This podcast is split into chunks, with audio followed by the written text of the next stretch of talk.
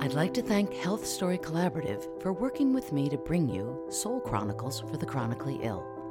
This monthly audio column offers a soulful perspective on navigating the unique challenges of living with ongoing health conditions. My name is Shayla McClure Wright, and I'm a writer artist living with chronic inflammatory response syndrome.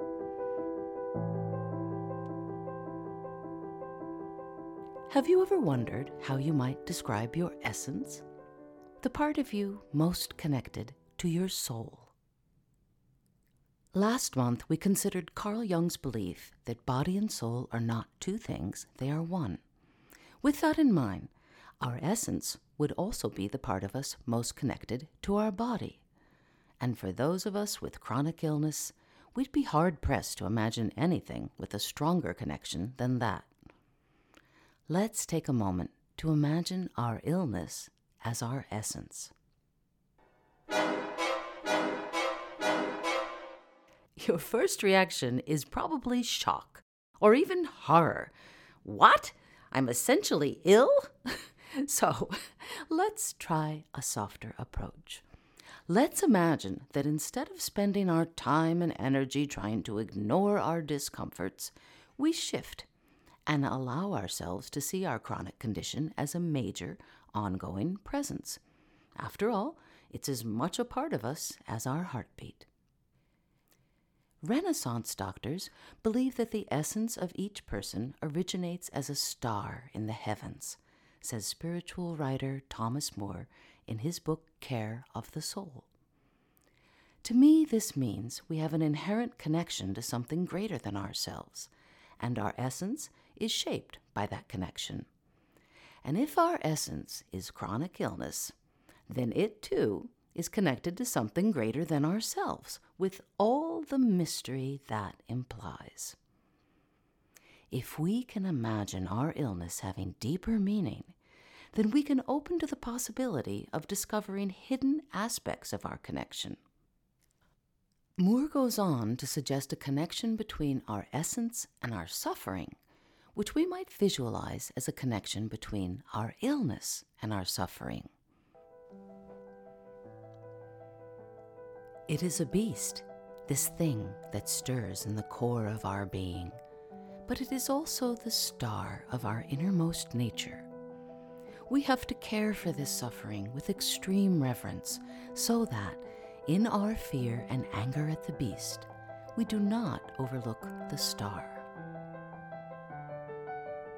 Let me read that again. It is a beast, this thing that stirs in the core of our being but it is also the star of our innermost nature. We have to care for this suffering with extreme reverence so that in our fear and anger at the beast, we do not overlook the star. I love Moore's concept of approaching our suffering with reverence. It leads me to wonder how we might also approach our illness with reverence. How might that change our perspective? And what could there possibly be to revere? I'd like to suggest that our relationship with our illness is likely the most important physical relationship we have. That may sound alarming, but for those of us with chronic conditions, before we can enjoy any other relationship, we need to accept, understand, and maintain a committed relationship with our illness. Elizabeth Nelson, Jungian scholar and author, has developed a technique for recognizing our commitments and evaluating their meaning. To begin, she invites us to shift our focus from ego to soul. Most of us, she says, maintain multiple important relationships to people, projects, causes, and oneself that demand time and energy. She invites us to imagine each relationship as a metaphorical marriage, to give it the weight it deserves. Dr. Nelson believes one must awaken to the possibility that we are trying to maintain several competing marriages in life. Then asks, which is your primary commitment? For those of us with ongoing health conditions, our primary commitment needs to be to our health, even before our commitments to partner and family. This commitment, however, may be hiding in plain sight because we don't want to think of illness as a companion who accompanies us through life. To explore the shadowy aspects of our relationship to chronic illness, we might give ourselves the exercise of writing a letter, asking our illness what it wants and needs, asking how we can honor our connection.